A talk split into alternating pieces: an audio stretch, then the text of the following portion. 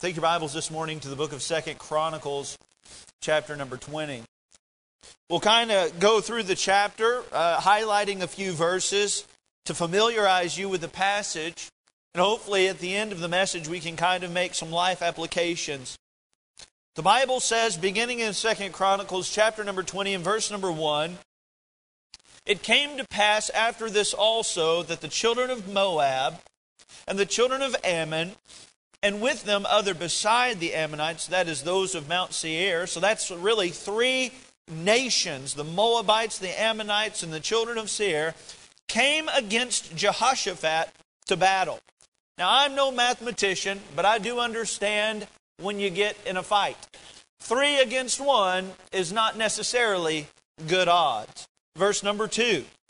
Then there came some that told Jehoshaphat, saying, there cometh a great multitude against thee from beyond the sea on this, this side Syria, and behold, they be in Hazaz Zon Tamar, which is Engedi. Now, skip down. I just wanted to show you that I tried to practice how to pronounce that word. Go down to verse number 12.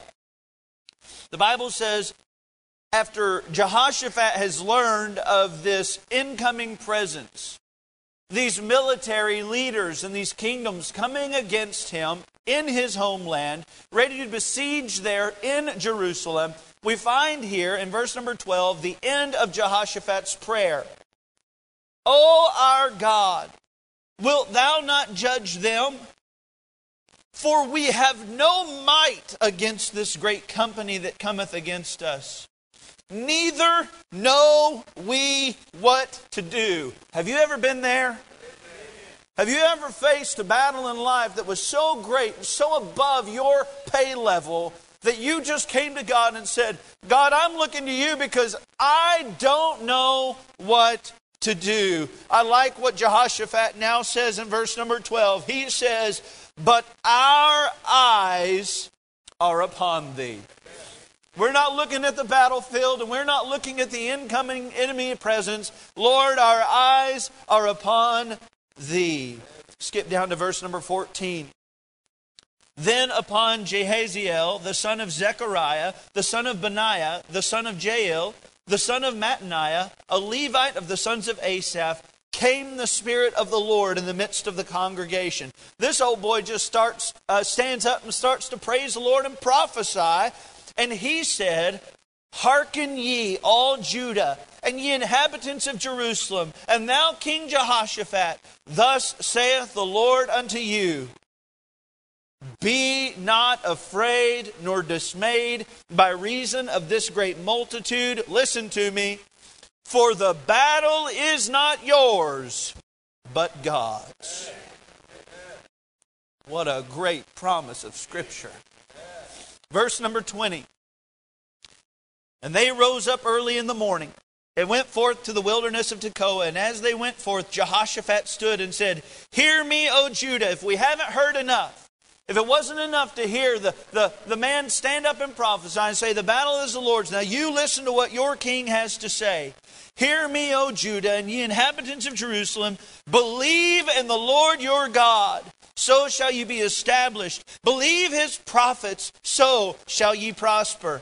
And when he had consulted with the people, listen, he appointed singers unto the Lord, and that should praise the beauty of holiness as they went out before the army, and to say, Praise the Lord, for his mercy endureth forever. And when they began to sing and to praise, the Lord set ambushments against the children of Ammon and Moab and Mount Seir and which were come against Judah, and they were smitten. Now, I don't know exactly what happened here. You read a lot of commentaries, and guess what? They're guessing at what happened here, but it seems that God, in one way or another, when the children of God began to praise, the enemies turned against themselves. That's what happens. I don't understand it all, but the scripture teaches that is true. The Bible goes on to say, verse 23 for the children of Ammon and Moab stood up against the inhabitants of Mount Seir, utterly to slay and destroy them. And when they had made an end of the inhabitants of Mount Seir, everyone helped to destroy another. They infought, they fought against each other. And when, the, and when Judah came toward the watchtower in the wilderness, they looked into the multitude, and behold, they were dead bodies fallen to the earth, and none escaped. And when Jehoshaphat and his people came to take away the spoil of them, they found among them in abundance both riches with the dead bodies and precious jewels which they stripped off them for themselves, more than they could carry away. And they were three days in gathering of the spoils. It was so much. Never shot an arrow, never slung a sword, but yet God gave them the spoils of war. Now, dear friend, in the Christian life, we face battles, and there, of that there can be no question. If you've been saved for any length of time, you realize that just because you're saved does not mean you are insulated from all the problems that this world comes with. Every day is a spiritual battle. In fact, the scripture teaches that the Apostle Paul uh, kind of encouraged and comforted his uh, uh, son in the faith, Timothy, when he says, But thou endure hardness as a good soldier of Jesus Christ. He spoke many times about warfare and uh, spiritual warfare in the Christian life. In Ephesians chapter 6, he encourages the Christian believer to put on the whole armor of God because we are soldiers in God's army. And in that, at the end of his life, as he's kind of concluding his thoughts to this son in the faith, Timothy, he says of his life, I have fought a good fight. If you've been a Christian for any length of time, you realize it is a fight and it is a battle. So I, I take great comfort when I read where the battle where the Bible says that the battle is not ours, it is the Lord's. That means the Lord's fighting for us and He's on our side, and any weapon formed against us shall not prosper, and greater is He that is in us than He that is in the world. I take great comfort that God is fighting my battles this morning. But that means that our battle is out of our control. We're control freaks. We like knowing what's going on. And we like making our plans. And we like having it all planned out, mapped out so that nothing bad happens. But if the battle is the Lord's, then I, I guess then that means that we don't determine the direction of the battle. There's ebbs and flows to every war, and there's good days and bad days in the Christian life. There's some days that are harder and some days that are easier, but it's all a fight. It's all a battle. We can't control the, that, that particular aspect of the Christian life. We also don't control the duration of the battle. You know, we can't control how long our battles last.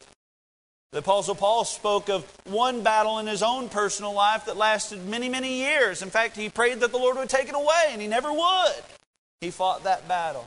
Maybe you fight battle of health uh, health issues. Maybe you fight the battle of, uh, uh, uh, of strongholds in your life. Man, my friend, God doesn't. God fighting our battles determines the duration of these battles. If He's fighting our battles, we don't have control of these things. And then the ultimate decision of the battle is up to the Lord. Whether we win or lose by everybody's opinions, if the battle is His, it's up to Him. Our goal in the Christian life, in every battle, ought not be to win or lose. It ought to be glorify God no matter what. So there's so much, if the battle is the Lord's, out of our control. So maybe then there's another lesson in this passage. Something that can teach us, that can, we can borrow from Jehoshaphat and this wonderful story of, of God's people being so remarkably helped in this time of war. Maybe there's a lesson for us this morning. Verse number one, I want to point out to you what the Lord has given me through this passage. And it came to pass after this also that the children of Moab and the children of Ammon, with them other beside the Ammonites, came against Jehoshaphat. If you're there with me, what's the next two words? To battle. Well, we've already established battles exist in the Christian life. Now I want you to skip down to verse number 26. And on the fourth day they assembled themselves in the, in the valley of Berachah, and there they blessed the Lord. Therefore, the name of the same place was called the Valley of Berachah unto this day. Now, this is kind of special and kind of interesting, but you know what that word Berachah means in Hebrew? Blessing. Verse 1, battles. Verse 26, blessing. Today I want to talk to you about this thought turning your battles into blessings. How to turn your battles into blessings. I want you to see, first of all, if you're going to do this, you must have an established purpose. How do we turn our battles into blessings? Number one, turn our, we must have an established focus. Verse number three. And Jehoshaphat feared and set himself to seek the Lord. Somebody comes up to, to Jehoshaphat and they say, Hey, Jehoshaphat, this is bad news, buddy. I know everything's going well. I know we've just had spiritual revival in the kingdom. I know things seem to be progressing quite well, but I just went over the mountain there and I saw coming through the valley a great cloud of dust. It drew my interest. As I looked over to the valley, I saw there not only the children of Moab, not only the children of Ammon, but I saw the children of Seir, of Mount Seir. There's three kingdoms coming to fight against us. Jehoshaphat, I know things have been going well, but it's not going well now because we're about to be in war. If that was your message, if somebody came to you and gave you such bad news like that, what would your first reaction be? Maybe to call the insurance agent. Hey, uh, just got in a car wreck. Maybe to uh, uh, check on your med- medical insurance. Hey, do you cover that? Maybe you get bad news about something that's gone wrong in your family. Maybe you call a family member, a loved one. What's your first reaction when bad news is delivered to you? Let me tell you, the wisdom of this passage begins here in verse 3. Jehoshaphat feared, and so what did he do? He set himself to seek the Lord. He didn't set out to win the battle. You with me? He, he didn't set out to make good plans. He didn't set out to get all of his counselors and all of his advisors of war together and say, All right, we got three against one. What do we do, guys? His plan was this I want to know the Lord. It's the focus of my life. It's the focus of my heart. And if I know the Lord and if I know the Lord's will for this kingdom, God will fight our battles. This was the focus, the chief focus of the Apostle Paul's life.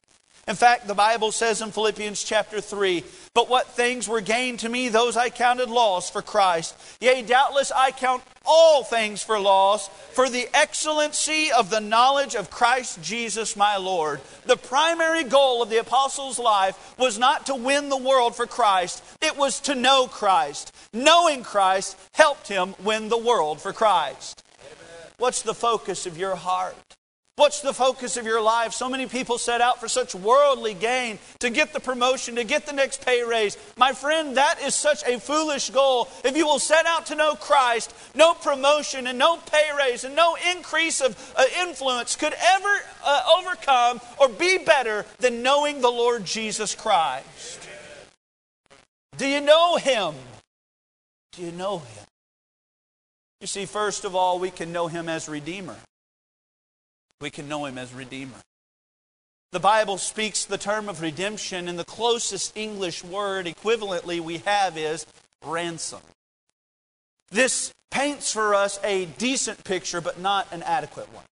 You see, the idea of a ransom is somebody is kidnapped they're taken away to no fault of their own. Perhaps they have a rich daddy or a rich uncle or, or maybe a rich family member. The kidnappers take their loved one away. They call them up and with a creepy voice on the phone or send a letter in the mail. They say, We want X number of dollars so that you can have your family member back. That's the idea of ransom in our culture. That is not the term or the idea of redemption in the Bible. Though close, they are not the same. In Bible times, redemption served to help when somebody had gotten into debt way over their head. For instance, there would be a time where somebody would come and they would say, Hey, I need some seed to plant my field. They would project that if they planted this much seed, their field would produce this much harvest, and they would be able to pay that much seed back with interest. They would plan on that. The problem with that is they planted the seeds hoping for the harvest, but sometimes the harvest never came. And sometimes these folks would get way in over their head. And they would have debt so much so that they could not pay back. The Bible mandated, the law mandated that in this event, what would take place is that person, the indebted person, would become servant to the lender. That's how it happens. And what uh, the Bible pictures most of the time when it comes to redemption is an absolutely astronomical debt that nobody could afford. In fact, there's a parable told by the Lord Jesus himself. It's that of the indebted servant. The Bible says that the indebted servant owed the king 10,000 talents. Now, what's unique about that is this king does not need to borrow money or, or to lend money to his servants. If he was just a servant of the king, like a butler or so, he would just be on the pay staff. This guy had borrowed from the king, and now he's indebted to the king. He is a servant of slavery, essentially. But the problem is, 10,000 talents doesn't resonate with us. We have no idea what that means. It helps to understand that a talent is not a denomination of money, it is a weight of money. One talent, if a man possessed one talent, he was considered a rich man. 10,000 talents equates to 60 million days of work. It's an unreachable amount. I mean, this is, this is uh, farther than just going to the sock drawer, getting between the underwear and the, the dress socks and pulling out a little bit of money to pay your debt. This is more than calling up your rich uncle and say, hey, Unc, I got in a bind. This is a little bit more than I can handle. Can you help bail me out? This is an amount that is unattainable. This is an amount that is unpaid. Uh, you cannot pay it back. This is out of the realm of possibility for any of us. And the Bible teaches that this man forgave that debt. There was only two ways that this could occur according to the law. The first way was that a near kinsman redeemer could pay your, your debt. Uh, a brother or a, a near in law uh, could come, pay your debt, and redeem you and free you. That would be a great thing. There was also a way that you could be freed from this indebted servitude by uh, on every 50 years they would have what's called the year of jubilee and on that year everybody was freed from debt. Everybody was given a contract. How many of us could use a year of jubilee in America? That would be a real blessing, amen. That would be great. Yeah, we, we would all go in debt way under our eyeballs, like, oh, it's the year of Jubilee, yippee! That's what we would all do. But the whole purpose of that year of Jubilee was to indicate that God's people were never to be owned. That the only person that possessed the children of God was God Himself. Nobody could own them. We're talking about an unbelievable amount. One that is far beyond comprehension, one that is more than what we could do. And yet, the Bible teaches that we were so indebted because of our sin. That one day there was going to come a time where the IRS man was knocking on your door where you would know that though you've worked your whole life to be a good person, and though you've given to good causes, and though you've tried to do the right thing most of the time, when that IRS man came up, you would only be able to pay small portions as a down payment. You couldn't afford the whole t- sum total. I mean, if you had won the lottery, found the pot of gold at the end of the rainbow, and on top of that pot of gold was a lamp with a genie in it, you could not afford this amount. And there that IRS man sends in your door saying, Hey, it's time to pay up. It's time to pay up. I've come to collect. The Bible teaches that it is appointed unto man all once to die. After this, the judgment. That's the IRS man knocking on your door, coming to you, waiting for your payment. And the Bible teaches that Jesus Christ showed up just as you reached out your hands to, that he might put the shackles on your wrist. And he showed up just in time. And he said, I own the cattle on a thousand hills, and I have the treasury of all of heaven at my, uh, at my access. But listen, if I gave you all the cattle, and I gave you all the wealth of heaven, that in and of itself could not redeem this man from his debt. And so our head bows low and we wait to feel the cold clinch of those shackles on our wrists as the IRS man takes us off to hell and eternal destruction. When just in time, Jesus Christ the Savior of the world says, Oh, though I own the cattle on a thousand hills, and though I have access to all the wealth of the world and heaven combined, though they would put those all together, this could never redeem this man's salvation. I went to Calvary and I poured out what only could redeem this man. I gave the most precious and the most valuable thing in world history so that this man might be redeemed. That is the idea of redemption. Being hauled off to prison, and just in time, Jesus says, Wait, I have redeemed this one.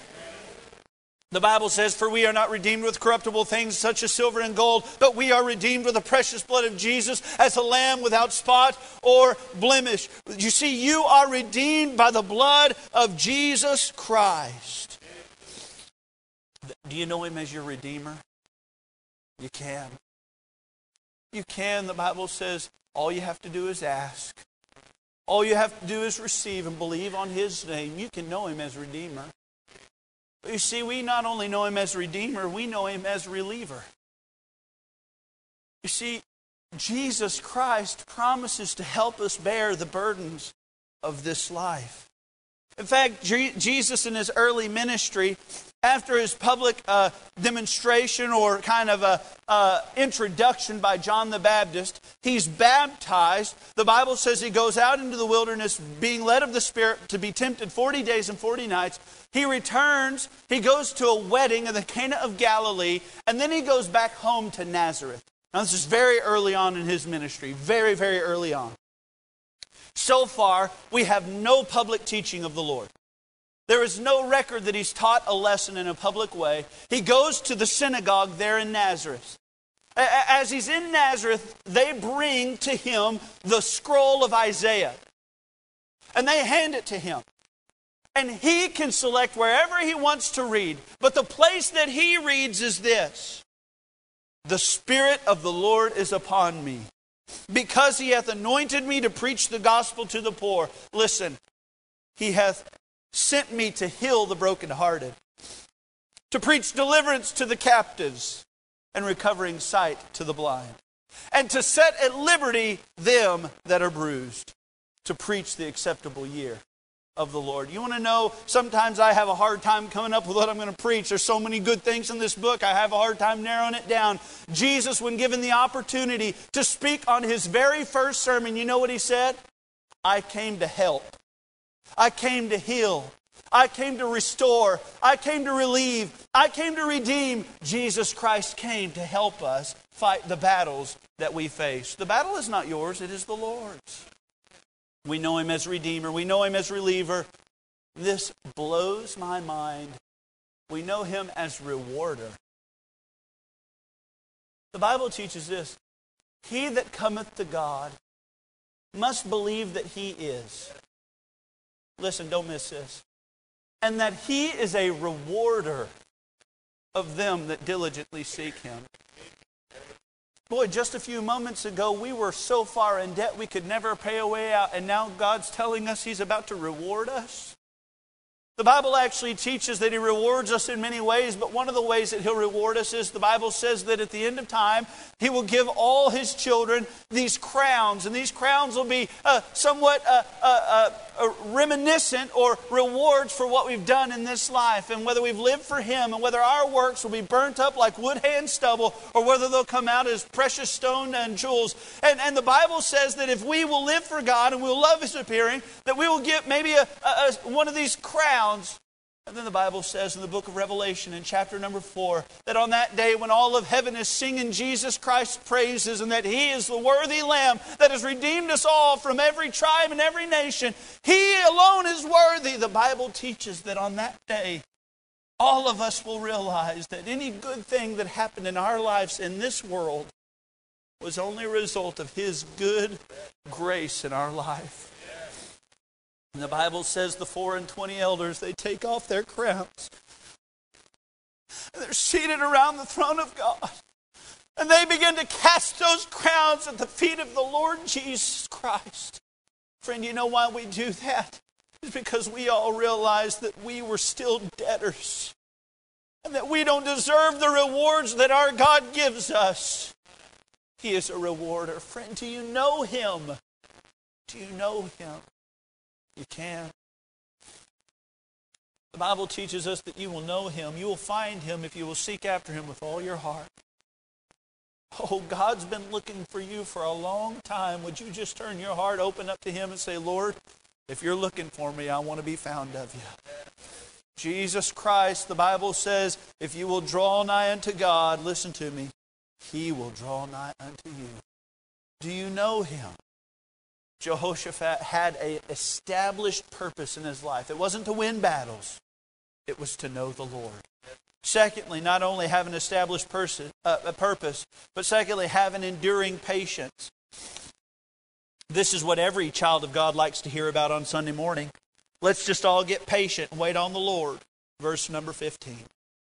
And he said, Hearken ye, all Judah, and ye inhabitants of Jerusalem, and thou, King Jehoshaphat, thus saith the Lord unto you Be not afraid nor dismayed by reason of this great multitude, for the battle is not yours, but God's. Everybody's excited. All right, let's go fight. Verse 16. Tomorrow.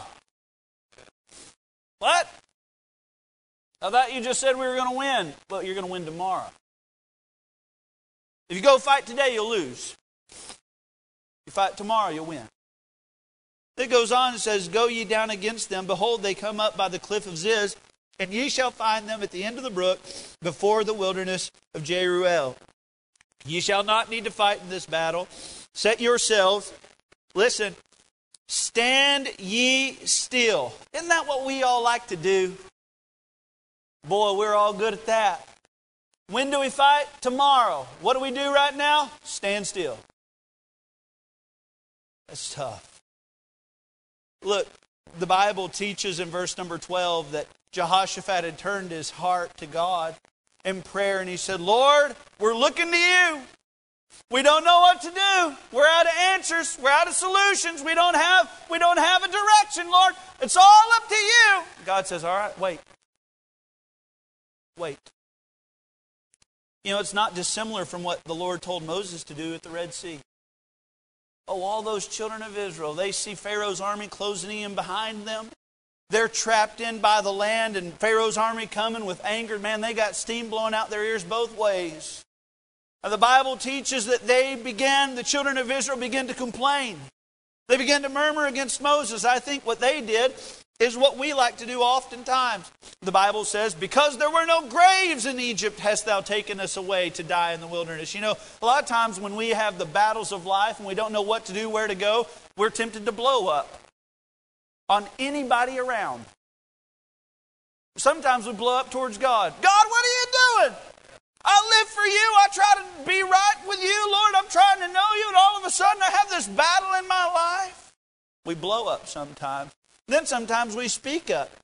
They said, Is not this the word that we did tell thee in Egypt, saying, Let us alone that we may serve the Egyptians? You know they say? I told you so, Moses. Isn't that so helpful? Isn't that just always so encouraging when somebody looks at you? Maybe it's your wife sometimes. Maybe it's your teenage daughter, your teenage son. I told you that's what was going to happen. You know, sometimes we look at God and say, I told you you wouldn't keep your promises to me. I told you you wouldn't be good if I'd be good to you. I told you so, so we blow up, and we speak up, and sometimes, here's the sad part, we end up giving up. We give up. Here's what they say For it had been better for us to serve the Egyptians than that we should die in the wilderness. What a shame. It's funny how they start recounting Egypt with revisionist history. Oh, we had it so good in Egypt. I mean, those whips upon our backs weren't quite as bad as what we thought they were at the time. You know, as we're out here in the wilderness just following God's glory in the cloud by day and the pillar by night, pillar of fire by night, you know, I'm thinking about those whips hitting me on the back. It wasn't quite as bad as I remember.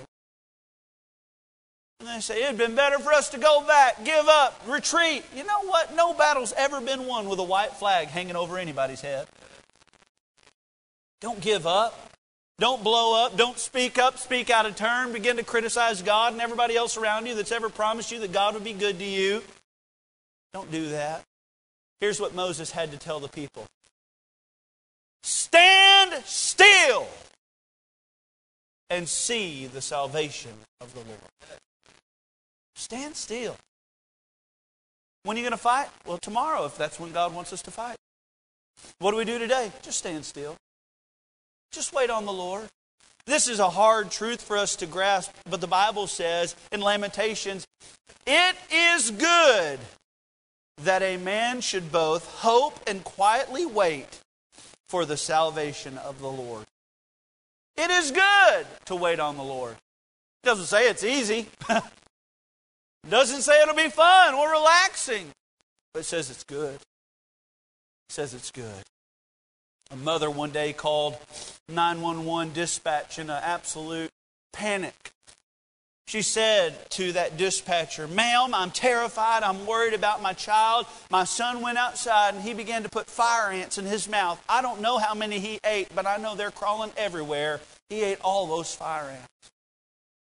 She said, What do I do? Do I take him to the hospital? What do I do? The dispatch, obviously trained under pressure, was calm and quiet. And she said, Ma'am, the best thing for you to do is give your son a big dose of Benadryl and let him sleep it off.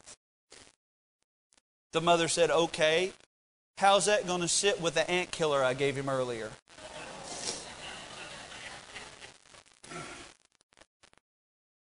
Sometimes in our panic, we go rushing around thinking we have all the answers to solve all of life's dilemmas, and God just says, Wait. Patiently wait on the Lord. Psalm 37 says, Rest in the Lord Wait patiently for him.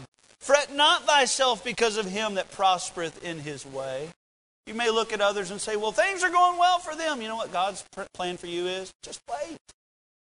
Just calm down. Learn God in your panic. Learn God in your panic. Number one, have an established pers- purpose. Number two, have an enduring patience. And number three, have an enthusiastic praise. You cannot read this passage and miss this. You have missed the whole thing if you've missed this. Verse number 21. And when he had consulted with the people, now he's just preached to them a sermon. Thou look to God and believe his prophets. Now he makes a plan. When he had consulted with the people, he appointed singers unto the Lord and that should praise the beauty of holiness as they went out before the army to say, Praise the Lord, for his mercy endureth forever. What does Jehoshaphat do? Does he go out and pick his strongest men, his best archers, the ones that look the best in their armor so that they might intimidate the enemy? Nope. He puts a bunch of singers in front of them. Now, it doesn't make a lot of sense, but it's good. Look, this is very important. Verse 22. And when they began to sing and to praise, the Lord set ambushments against the children of Ammon and Moab and Mount Seir. Here's the question I want to ask you. If they never start singing, do they ever win the battle? Because it wasn't until they began to praise the Lord that God fought their battle. When will we learn that praise should precede our victory? Praise persists even when you have doubts. You can see it all throughout the Word of God. You see, there's a time in the book of Job where all these times these people come and give him bad news. They say, Job, your life's fallen to pieces. All your cattle have died and all your, your herds have died. Your servants are dying. Job, everything's bad. He gets so far. And the very last news he gets in chapter 1 is this Job, your children that you offer sacrifices for all the time, just in case they've sinned. Job, the ones that you love, they were all eating together and having a banquet. And Man, all of a sudden, the house fell down on them. All your children are dead. Job, you're broke and you don't have any family. Your life is forever changed. You know what Job says? He arose, rent his mantle, shaved his head, and fell down on the ground and worshiped and said, Naked came I out of my mother's womb, and naked shall I return thither. The Lord gave, the Lord hath taken away. Listen, blessed be the name of the Lord. There's a time in David's life where he is the anointed king of Israel. Now, King Saul still, st- still sits on the throne, but he is the anointed king of Israel. He's running from Saul, though he's never been anything but friendly and kind to Saul. He's running from Saul because Saul wants to kill him. And he's doing everything in his power. He's using all the military resources that Israel has at his disposal to track down, hunt, and kill David because he views him as a threat to his throne. David played the harp for Saul, now he wants to kill him. David bore Saul's armor, now he wants to kill him. He's fleeing from Saul. And this is how bad things get in Israel. David runs to the king of Gath for comfort. Now, may I give you a little Bible lesson? Does anybody know where Goliath was from? Gath. You know times are bad when you're trying to go get comforted by the enemy. He finally arrives there in Gath, and the people say, the servants of the king say about David, they say, Is not this David, the anointed king of Israel? Is this not the one they've sung the songs about? Saul has slain his thousands, but David has slain his ten thousands. David gets fearful because he realizes he's been recognized. This story gets incredible because David begins to act like he's a crazy man. He's got beard running down his, uh, uh he's got beard running down his spittle, or the reverse, one of the two. He's got things going crazy. He acts like a madman. The king looks at him and says, Have I any need for madmen in my kingdom? They let him go. You say, Why do you tell this story? Because in that moment, where he's running from Saul and he's rejected by the enemy, here's what David writes I will bless the Lord at all times. His praise shall continually be in my mouth. Paul and Silas instructed to go to Macedonia. They've been looking for direction. They've been looking for leadership. They want to preach the gospel anywhere where God has prepared the hearts of those to hear the gospel. They're looking to go, and all of a sudden, Paul receives a vision. He's to go to Macedonia. A man comes up in his mind and says, Come over, we need your help in Macedonia. So God has clearly sent them to Macedonia to preach the gospel. They get there, they have a little ministry success. They meet a lady by the name of uh, Deborah, and, and she gets say, uh, uh, they instruct her and help her. There's a woman there that has a spirit of divination. They cast out that spirit, and she meets the Lord and gets gloriously born again. Because of this, they are cast in prison. They say, Nobody asked you to do that. Nobody asked you to come here with this gospel. And I can just imagine what most of us would be doing in that prison. God, why'd you send me all the way to Macedonia just to look at the best prisons in Macedonia? You brought me all the way here. You couldn't even put me up in a Motel 6. You had to put me in the, the, the, the, the, the barred inn. This is where you've got me, Lord. You put me in jail. We're just trying to follow you. We're just trying to live for you, and you put me in prison. But the Bible says at midnight, they sing praises unto God. How do we do that? You see, God is always worthy of praise, whether or not our circumstances dictate that He is. God is always good, whether or not things are going good. We all always ought to make the decision to praise the Lord. There's a sad story in the Bible where the nation of Israel has been taken captive by Babylon. Seems like a great majority of them are in the land of Babylon and they're depressed and they're missing home as I can imagine they would. The Bible says, sort of in a provo- provocative way, in a, a way to kind of poke fun at them and jest them, the Babylonians, their captors, look at them and say, Hey, why don't you just sing one of those songs of Zion for us? They're joking. They're like, This is your God, your God's brought you all the way. Why don't you sing a song from your homeland, your captivity? We've got you where we want you. Why don't you just get all joyful and sing about your God now? The Bible says they look at each other and they can't muster up the energy and they say they take their harps and upon the willow trees they've hung them.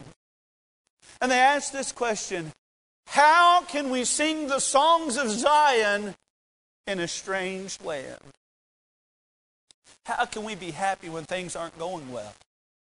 How can we be excited about God if we're in a place we don't like or in a situation we don't like? Here's the answer. Because God not only reigns in Zion, He reigns in Babylon. God not only oversees the good times of life, He oversees the bad times of life. The same God that spoke into existence the mountains is the same God that carved out the valleys. And we ought to be able to create, uh, we ought to be able to praise the Creator whether or not we're going into the valley or whether we're on top of the mountain. God is always and at all times worthy of our praise. Will you make the intentional decision to praise the Lord? Friend, if we're going to turn our battles into blessings, we must have an established purpose. Don't set out to win the battle. Don't set out to show everybody that you're right and they're wrong. Set out to know the Lord. That ought to be the goal of life. Have an enduring patience. Wait on the Lord. If He asks you to fight tomorrow, you wait till tomorrow. And then have an enthusiastic praise. Always be a people of praise. Is there anybody today that can just maybe kind of agree with the psalmist that says, let the, let the redeemed of the Lord say so? If you're redeemed, you ought to say so.